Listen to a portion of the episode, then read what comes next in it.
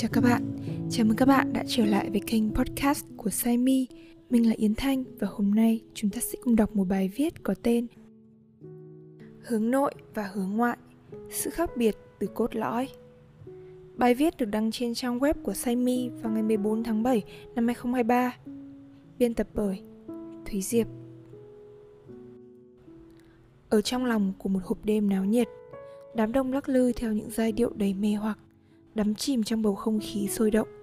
Họ trao nhau những nụ cười, tiếng nhạc, tiếng hát và cười nói đầy ắp cả không gian. Dường như hơi lạc lõng so với bầu không khí dạo rực đó, một vài bóng người tách biệt một cách tinh tế với nguồn năng lượng xung quanh. Đó là người hướng nội đang xoay sở trong thế giới của người hướng ngoại. Họ có vẻ như chỉ tìm thấy niềm an ủi khi ở bên những người bạn thân của mình. Ban đầu, những người hướng nội cũng tận hưởng âm nhạc như bao người khác, nhưng càng về sau, tiếng ồn ào của âm nhạc vang dội trong tai dần trở nên choáng ngợp, đè nặng lên các giác quan của họ. Đám đông trở nên ngột ngạt, những khuôn mặt hòa vào một biển người lạ.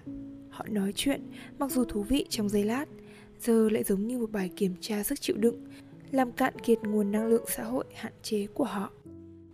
Khao khát ở một mình về sự thoải mái trên chiếc giường của riêng mình những người hướng nội lặng lẽ chuẩn bị rút lui, tìm kiếm niềm an ủi trong sự yên tĩnh của sự cô độc để nạp lại năng lượng.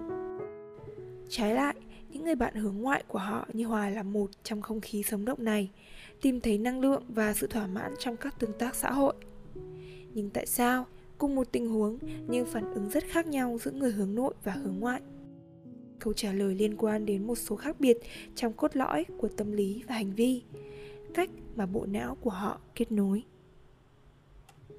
Thuật ngữ hướng nội introvert và hướng ngoại extrovert lần đầu tiên được sử dụng bởi một nhà tâm thần học tâm lý học phân tích người thụy sĩ carl jung.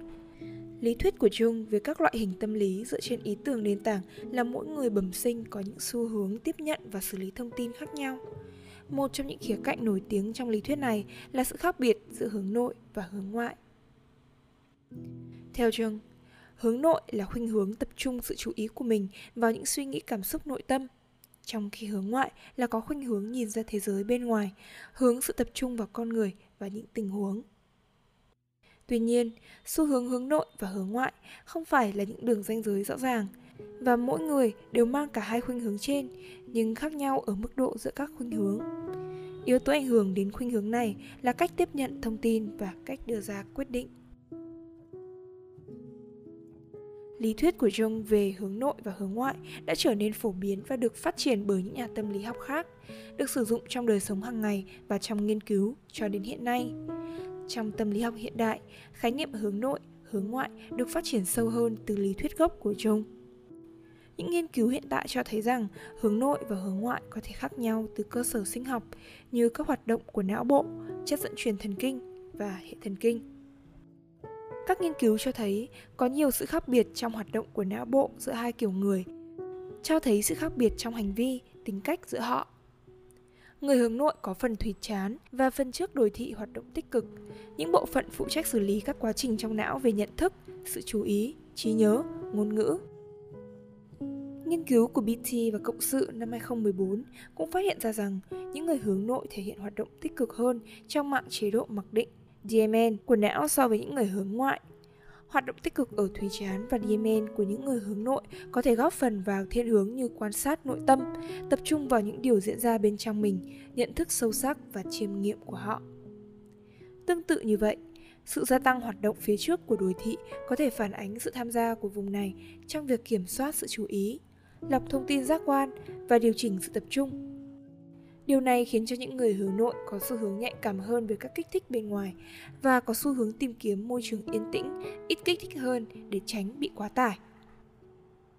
Có thể thấy rằng bộ não được kết nối để tiếp nhận kích thích, xử lý thông tin một cách sâu sắc nên họ có xu hướng tập trung vào suy nghĩ bên trong. Trong khi đó, nghiên cứu chỉ ra não của những người hướng ngoại hoạt động tích cực ở vùng hồi đai trước, thùy thái dương và đồi thị sau, những khu vực phụ trách xử lý giác quan – Thủy Thái Dương là vùng của não nằm ở phía trước thủy chán, đóng vai trò xử lý thính giác, tổ chức thông tin và nhận thức xã hội. Vùng đồi thị sau nằm ở phía sau vùng đỉnh, liên quan đến quá trình xử lý cảm giác và truyền tiếp thông tin đến các vùng não khác và hướng sự chú ý về không gian bên trong. Hồi đai trước phụ trách điều chỉnh cảm xúc, đánh giá rủi ro kiểm soát xung động trong quá trình xử lý thông tin. Sự hoạt động mạnh mẽ ở các khu vực này có thể liên quan đến xu hướng phản ứng nhanh hơn với các tín hiệu xã hội và thính giác bên ngoài, tạo điều kiện cho họ tương tác với người khác và thích thú với các tương tác xã hội. Phản ứng tích cực, kích thích giác quan bên ngoài và xu hướng tìm kiếm những trải nghiệm mới lạ của họ. Ngoài ra, những người hướng ngoại có xu hướng hoạt động tích cực ở những vùng não phụ trách về xử lý phần thưởng, reward processing, và đưa ra quyết định đó là hạch hạnh nhân, nhân cạp và độ dày vỏ não lớn ở cực chán trung gian.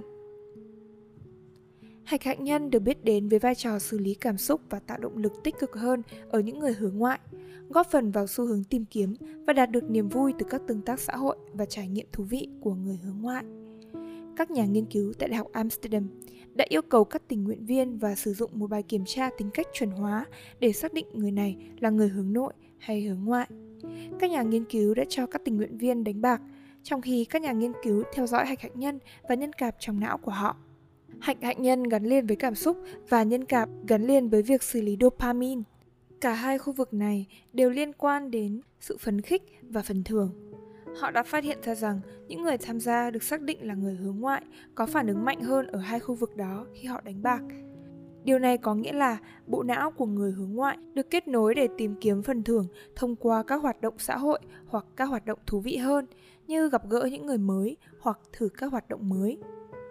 Mặt khác, một người hướng nội có thể tìm thấy nhiều niềm vui hơn khi đọc sách so với việc ra ngoài vì cách hoạt động bộ não của họ không quá thích hợp để tiếp xúc với nhiều sự kích thích nhằm gia tăng sự phấn khích như tham gia các hoạt động xã hội.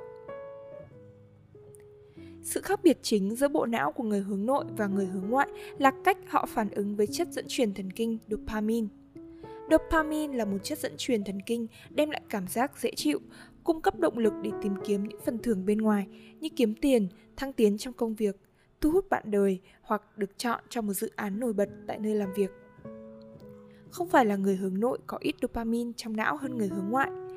Trên thực tế, cả người hướng nội và hướng ngoại không có sự khác biệt về lượng dopamine có sẵn. Tuy nhiên, những người hướng ngoại có xu hướng có hệ thống dopamine hiệu quả hơn ở hệ thống khen thưởng so với người hướng nội. Phản ứng dopamine đối với phần thưởng mạnh mẽ hơn nên họ thường xuyên kích hoạt những cảm xúc tích cực mạnh mẽ hơn để theo đuổi mục tiêu.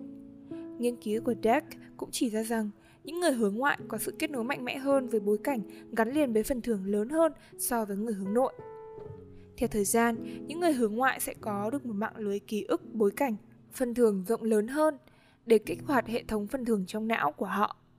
Điều đó có nghĩa là người hướng ngoại sẽ có xu hướng tiếp tục tham gia vào những bối cảnh đó nhiều lần, tạo nên một đặc trưng tính cách của nhóm người này. Điều này có thể diễn giải rằng người hướng ngoại thích tham gia vào các hoạt động có tính cạnh tranh, có phần thưởng lớn hoặc những thử thách mới. Họ có thể có xu hướng tìm kiếm những trải nghiệm mới mẻ và không sợ rủi ro. Người hướng nội, mặt khác, ưa thích một chất dẫn truyền thần kinh khác gọi là acetylcholine. Giống như dopamine, acetylcholine cũng liên quan đến cảm giác dễ chịu, khoái cảm. Sự khác biệt là acetylcholine làm cho họ cảm thấy dễ chịu khi họ hướng vào bên trong, tập trung vào những suy nghĩ, cảm xúc và trạng thái tâm lý bản thân. Độ nhạy cảm cao về acetylcholine này có thể góp phần khiến những người hướng nội ưa thích những môi trường yên tĩnh hơn, ít kích thích hơn và có xu hướng quan sát nội tâm, mức độ tập trung cao vào suy tư của họ. Nó cũng có thể giải thích tại sao những người hướng nội có thể cảm thấy choáng ngợp hoặc kiệt sức trong tình huống xã hội hoặc kích thích cao vì những tình huống này có thể dẫn đến tăng giải phóng acetylcholine. Acetylcholine được liên kết với hệ thống thần kinh đối giao cảm, có biệt danh là phía giảm ga hoặc nghỉ ngơi và tiêu hóa. Khi sử dụng phía đối giao cảm, cơ thể con người bảo tồn năng lượng và họ rút lui khỏi môi trường bên ngoài. Cơ bắp được thư giãn, năng lượng được lưu trữ, thực phẩm được chuyển hóa, đồng tử co lại để hạn chế ánh sáng tới và nhịp tim, huyết áp của họ thấp hơn. Về cơ bản, cơ thể của họ đã sẵn sàng cho trạng thái nghỉ ngơi và chiêm nghiệm, hai trong số những điều mà người hướng nội thích nhất. Cả người hướng nội và hướng ngoại đều sử dụng hai hệ thống thần kinh của họ vào những thời điểm khác nhau, giống như việc họ sử dụng cả hai chất dẫn truyền thần kinh. Tuy nhiên, người hướng ngoại có xu hướng chịu ảnh hưởng nhiều hơn bởi họ ưa thích phía ngược lại hệ thần kinh, chính là phía giao cảm, được gọi là hệ thống tăng ga hoặc fight, flight, freeze. Phía này thúc đẩy họ khám phá những điều mới và khiến họ trở nên năng động, táo bạo và tò mò. Bộ não trở nên tỉnh táo và siêu tập trung vào môi trường kích thích xung quanh. Lượng đường trong máu và axit béo tự do tăng lên để cung cấp cho chúng nhiều năng lượng hơn. Và quá trình tiêu hóa bị chậm lại, khả năng suy nghĩ giảm đi và họ sẵn sàng đưa ra những quyết định nhanh chóng. Trong khi những người hướng ngoại phát triển mạnh nhờ những cảm xúc tích cực do dopamine tạo ra khi họ tương tác về phía giao cảm, thì đối với những người hướng nội, điều đó là quá tải. Trong bài viết này, chúng ta đã tìm hiểu về sự khác biệt cốt lõi giữa hướng nội và hướng ngoại. Hướng nội là xu hướng tập trung vào bên trong, tự nghiên cứu và khám phá bản thân, trong khi hướng ngoại là sự tập trung vào xã hội, tương tác với người khác và thế giới xung quanh. Mỗi hướng đều mang lại những giá trị và trải nghiệm độc đáo. Tuy nhiên, không có hướng nội hay hướng ngoại nào tuyệt đối, quan trọng là nhận biết và khai thác sự cân bằng giữa hai hướng này để phát triển tối đa tiềm năng bên trong mình. Hiểu rõ về sự khác biệt cốt lõi giữa hướng nội và hướng ngoại cũng giúp chúng ta nhận thức và chấp nhận bản thân mình cũng như người khác. Bằng cách hòa nhập hai thiên hướng này, chúng ta có thể trở thành những cá nhân toàn diện và góp phần vào một thế giới đa dạng và phát triển. Cảm ơn bài viết của Thúy Diệp đã cho chúng ta một góc nhìn vô cùng thú vị về sự khác biệt giữa hướng nội và hướng ngoại. Các bạn có thể truy cập vào trang web simi.org và page Simi Tâm lý học và tôi để tiếp cận với nhiều kiến thức về tâm lý học hơn. Ngoài ra, dự án giúp mình hiểu mình, một dự án hỗ trợ tâm lý phi lợi nhuận sẽ luôn đồng hành cùng bạn trên con đường khám phá bản thân và đương đầu với các thách thức trong cuộc sống. Bạn nhé! thank you